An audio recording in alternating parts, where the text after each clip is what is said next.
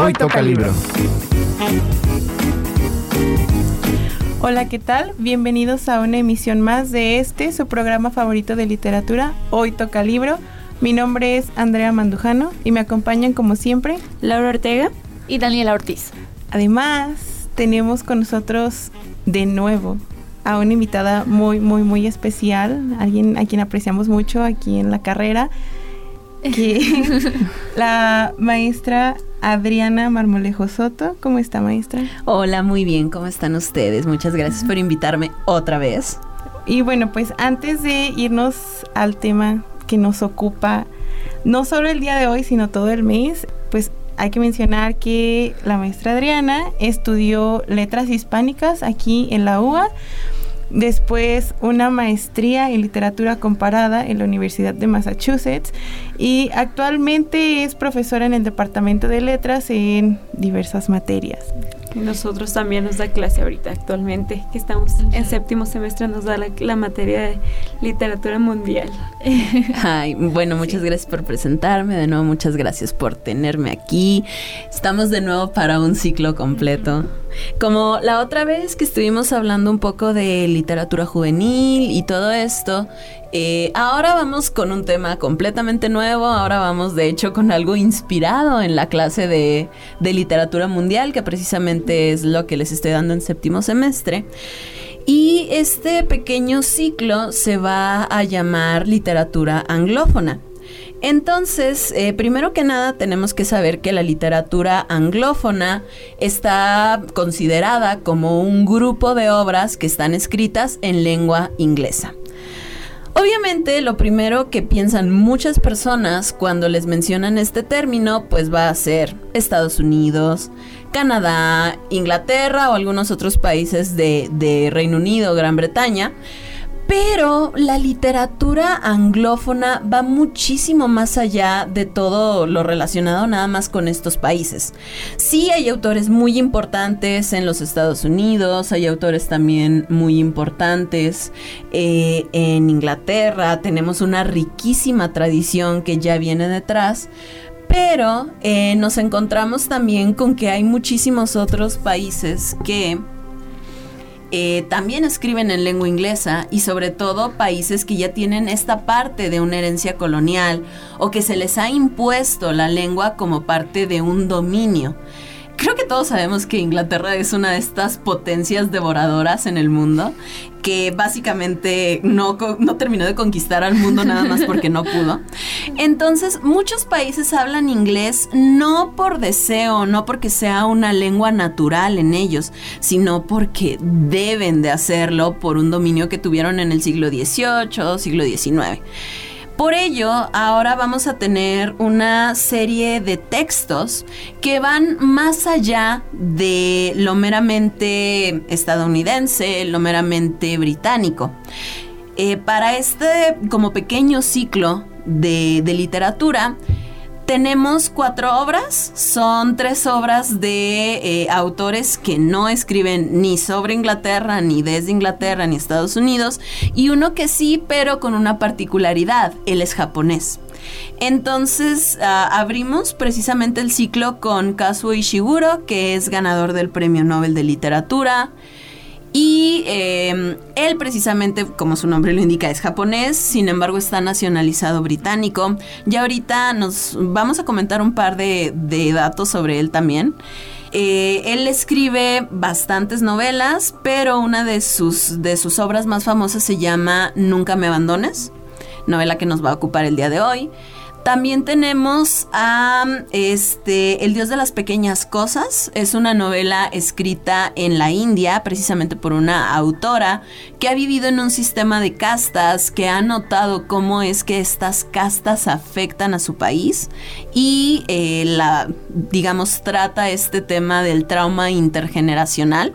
También vamos a tener la novela Todo se desmorona de Chino Achebe, que es eh, también un novelista muy importante en África y que es alguien heredero del terror colonial y de la cristianización de África.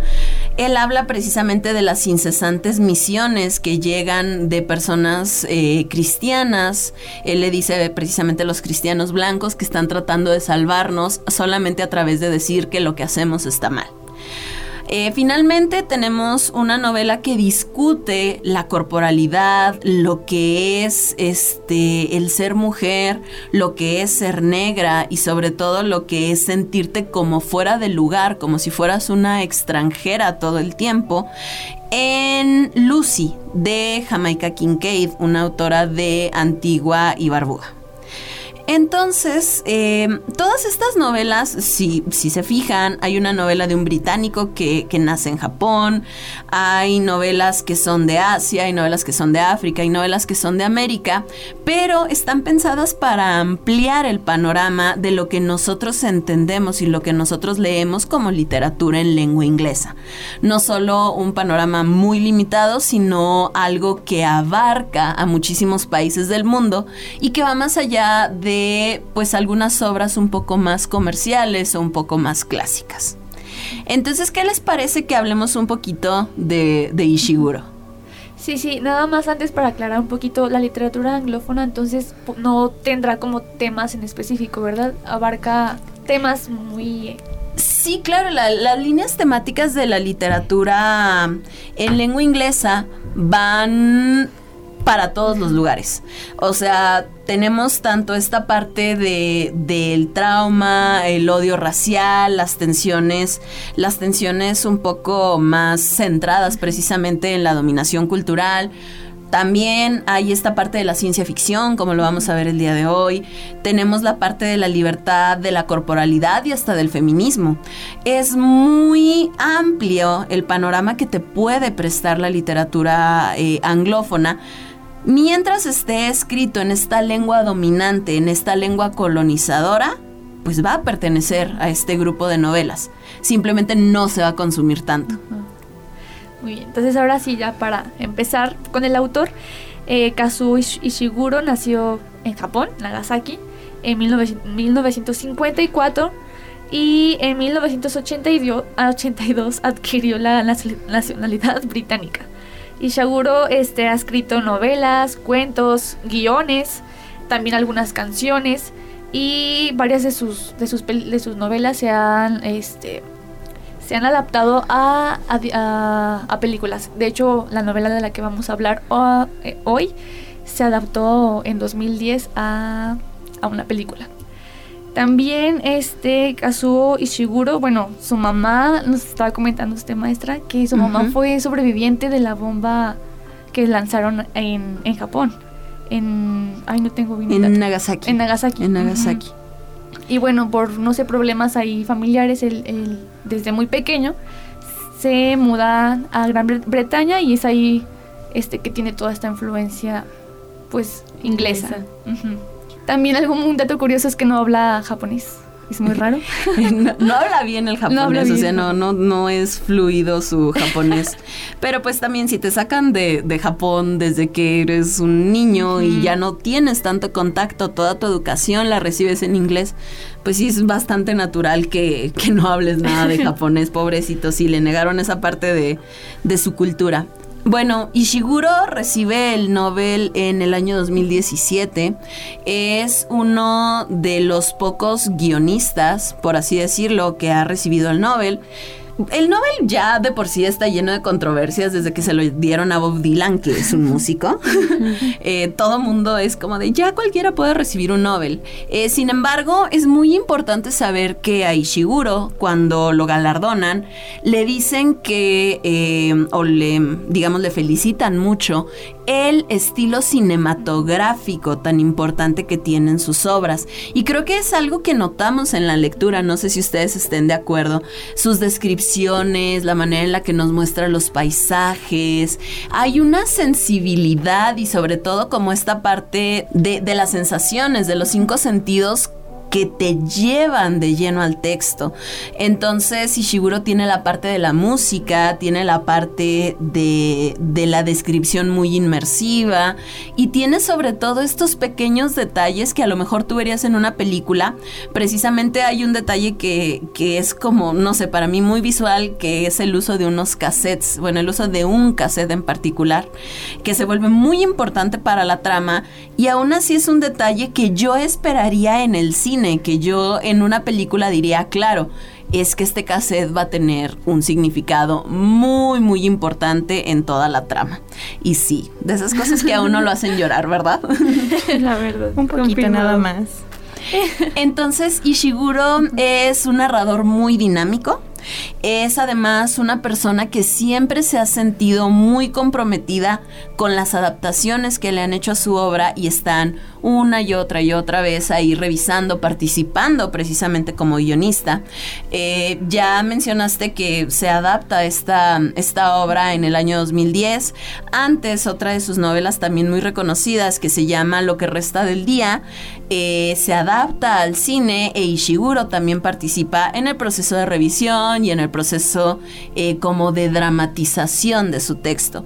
Entonces nos encontramos con un autor muy completo, muy complejo, que puede hablar de muchas cosas. O sea, Ishiguro tiene algunos textos que hablan eh, de, de, la experiencia familiar y del trauma familiar de, vivir en Japón durante el bombardeo, pero también tiene todas estas obras que son a veces un poco más eh, piezas históricas también tiene la parte de la ciencia ficción, tiene, eh, es, la verdad es que es un autor que ha explorado una multitud de temas y ha encontrado la manera eh, precisamente de hacer una carrera a partir de su propia cinematización y a partir de la propia dramatización de los textos. Entonces, un autor muy interesante, un autor que definitivamente se merecía el Nobel y sobre todo, pues, un autor que nos hizo llorar, yo creo que a todo mundo con esta novela. Para seguir en un momento más vamos a estar hablando de la obra como tal, pero ha llegado de irnos a la pausa musical. En un momento regresamos. Al ritmo de la pluma.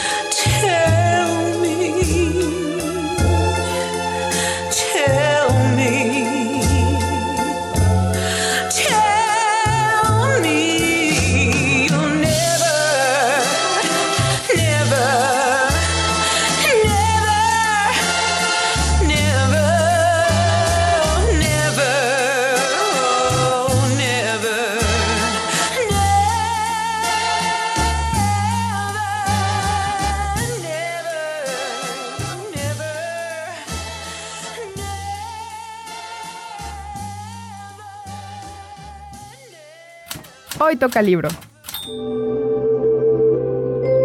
Y estamos de vuelta después de nuestra breve pausa musical. Eh, antes de irnos hablábamos un poquito sobre la literatura anglófona y también nos adentramos a la vida o al autor de la obra que hoy nos compete, que es Nunca me abandones. El autor, este... Nada más Ishiguro, porque el nombre se me traba. Kazuo Ishiguro. Kazuo Ishiguro. Y pues, Andrea, no sé si nos quisieras compartir tú el resumen, porque yo, sin spoilers. Yo luego digo muchos spoilers, así que. ok, aquí les va un resumen sin spoilers. bueno, con, algunos, pero los necesarios. Con, algunos, con los necesarios. Bueno, pues para empezar, Nunca me abandones, eh, como ya lo habían mencionado, es una novela. Eh, está ambientada más o menos por los años 90, pero con una particularidad que, que no recuerdo cómo había mencionado. La ucronía. Como una ucronía, ok, sí. Eh, la historia se centra en tres personajes principales, aunque la narradora es solamente una de ellos, que es Kathy. Y ah, pues a lo largo de la historia, que comienza desde la pues, es en retrospectiva, pero comienza desde la infancia hasta la vida adulta. Y durante este, esta narración, Katy va contando ciertos recuerdos de su vida escolar y después de su vida escolar. Ah, y nos vamos dando cuenta de que tanto ella como los otros personajes que la rodean, o la mayoría de ellos, son clones, creados con el único propósito de donar sus órganos a personas reales que lo necesiten. Y pues paralelo a esto, o muy relacionado, hay una relación compleja entre ella y, Tommy, así como Ruth, que son los otros dos personajes principales. Pero pues yo creo que con eso es suficiente para entender por qué esta novela es tan importante de tratar. Pues para empezar, es una novela que te presenta un dilema ético grandísimo. En los años 90, cuando se logra la clonación de, Dolly, la primera oveja, todo el mundo perdió la cabeza, pero una de las primeras cosas que la gente se preguntó era... ¿Seremos capaces de llevar este proceso hasta el ser humano?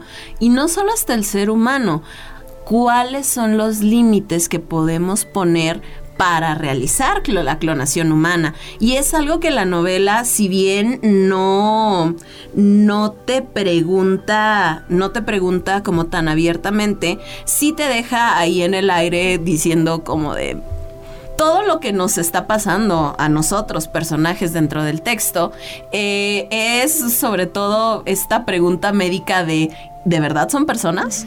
De verdad porque salen del material genético de otra de otro individuo, son personas con su propia existencia, con sus propios derechos, con su propia alma. La bioética que está involucrando esta novela, eh, pues es algo preocupante. Es algo que yo no vería demasiado descabellado. No sé ustedes. Pues yo creo que creo que no. Digo, sí es todo un dilema moral, pero que se puede aplicar también a otras... es que no son experimentos médicos, digo, son procesos que ya se han llevado a cabo. Usted mismo lo mencionó, estos niños que son diseñados específicamente para, para donarle. Eh, los, padres que tienen un segundo o un tercer hijo cuando tienen hijos enfermos y nada más los tienen pues para que sigan sustentando la vida de sus hermanos. Generalmente los niños que están enfermos de leucemia o que necesitan algún eh, tratamiento, que necesitan algún órgano, tienen hermanos que están diseñados para mantenerlos vivos. Entonces, ¿hasta qué punto está bien que hagamos esto? Da miedo. Da miedo. Mucho, da mucho miedo. Y pues junto con esto nos encontramos con una profunda búsqueda de identidad de todos los personajes, que yo creo que, justamente están perdidos. Y están perdidos porque eh, si bien conocen hasta cierto punto su destino, como ya bien lo mencionaba Andy fuera del aire, eh, ellos no lo entienden bien. Ellos desde niños es así como de pues sí, estás aquí como para ser un donante. ¿Y cuándo entiendes realmente lo que eres?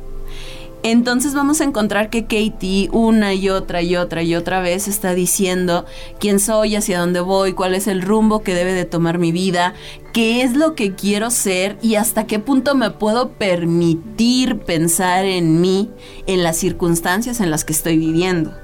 Entonces, no sé, es, muy trágico. muy triste. y, pensando en eso, yo me acuerdo mucho de, de, la parte en la que, pues, ella se, ella ve en las revistas buscando si ahí va a encontrar de quién a quién en algún momento ella va a tener que ayudar. Entonces, pues crecen con eso, con la idea de que son clones. Yo creo que se lo pintan bonito de que tú vas a ayudar viviste y, tu donación va a salvar a alguien. Y es lo que te tiene que importar. Pero es que ni siquiera, ni siquiera siento como que lo vean tan bonito, porque nunca es como que van a ayudar, o sea, siempre es manténganse sanos, hagan esto, hagan lo otro, porque ustedes no son personas normales. Y desde siempre se les plantea, ustedes no son personas normales. Ustedes no son personas. Claro, como, como, si no fueran personas, como si no tuvieran pensamientos, sentimientos. Como si fueran una res, los pobres niños. Exacto porque además pues nos encontramos que están aislados del mundo, los mantienen afuera y esto limita mucho que ellos puedan, en primer lugar, explorarse a sí mismos como individuos, eh, tener una personalidad, todos ahí parece que son hasta cierto punto iguales. Y tristemente hay una sola cosa a través de la que se buscan y que va a ser muy importante en la novela, el arte el arte como un sinónimo del alma. Porque pues eso es, es eh, lo que aparece una y otra y otra vez en la novela y como una esperanza de los personajes. Sin spoilers, pero los personajes tienen esperanzas acerca de, que el arte eh, sea una, una manera hasta como de, de, ayudarse a sí mismos, una manera eh, de superar esto de, de lo de la donación como una forma de demostrar que sí tiene el alma. Exacto, como una forma de decir, es que sí somos personas, es que sí valemos, sí contamos y lo que sentimos y lo que queremos es real. No sé, sí, todo, en toda la novela estás con ganas de llorar porque estás viendo primero estos niños que se hacen unos adolescentes, que se hacen adultos, que están luchando por ser, ni siquiera por, por hacer algo, están luchando por ser porque parece que ni siquiera tengan la libertad de ser algo. Ni de soñar algo. Ni de soñar, no pueden tener ilusiones, no pueden tener nada. Y desde muy pequeños que les cortan las alitas. y es que a mí me, dejó muy marcada el hecho de que uno de los personajes tuviera un sueño en específico, que para nosotros sería como la cosa más simple del mundo, pero para ella era, era todo y el saber que no podría tenerlo nunca, porque no era considerada una persona, una persona real. Algo que me reconforta es que estaban ellos tres, que se tenían ellos tres. Bueno, eh, eso nos lleva al otro, al, otro tema. Eso nos lleva al otro problema, que es el de la relación que establecen entre ellos. O sea, Ruth, este, Tommy y Katie, que son los personajes principales, establecen una relación bien compleja, que es compleja porque no han salido al mundo real y no, a lo mejor no tienen, no tienen la inteligencia emocional para manejar sus propios sentimientos, pero además de eso, o sea, siento que ellos son como el bote salvavidas los unos de los otros. Y cuando empieza a haber diferencias y empieza a haber estas complejidades, ¿qué te queda para aferrarte? No tienes tu sueño, no tienes la posibilidad de ser algo más, no tienes la posibilidad de pensar en otra cosa. ¿Y tus amigos? Entonces te aferras ahí de la persona que tienes de lado. Exacto, exacto. Y, y ellos, sí es cierto, o sea, hay personajes que lo único que quieren es afecto. No quieren nada más, solamente quieren afecto. Entonces es, es un libro tristísimo, es un libro muy, muy triste, altamente recomendado, pero muy triste. precisamente porque te habla de, de la predestinación, ¿sí? Este de estos niños, de, este grupo que conoces desde tan jóvenes, y tú ves que una y otra y otra y otra vez eh, el sistema les dice, no te ilusiones, el sistema les dice, no te emociones, el sistema les dice, qué bueno, qué bonito que, que, sientas que tienes relaciones positivas en tu vida. No las tienes porque tu vida le pertenece a alguien más. Y tú no puedes hacer nada por ello. Yo creo que eso es suficiente para cerrar por hoy. Perdón. Creo que, creo que ya llegamos a nuestro límite emocional y de tiempo. Es el momento perfecto para despedirnos, no sin antes agradecerle por acompañarnos el día de hoy y le esperamos aquí además el siguiente viernes. Y, el siguiente. Y el siguiente, y el siguiente de ese. También, pues, antes de irnos, súper recomendado que lean este libro. si quieren llorar, léanlo. terapéutico. Es terapéutico. Muy, muy terapéutico. y pues, no olviden que estamos en redes sociales. También estamos en diversas plataformas para escucharnos como en Spotify, Amazon Music y Apple Podcast. Yo me despido, soy Andrea Mandujano. Yo soy Laura Ortega. Yo soy Daniela Ortiz. Y esto fue Hoy, toca, libro.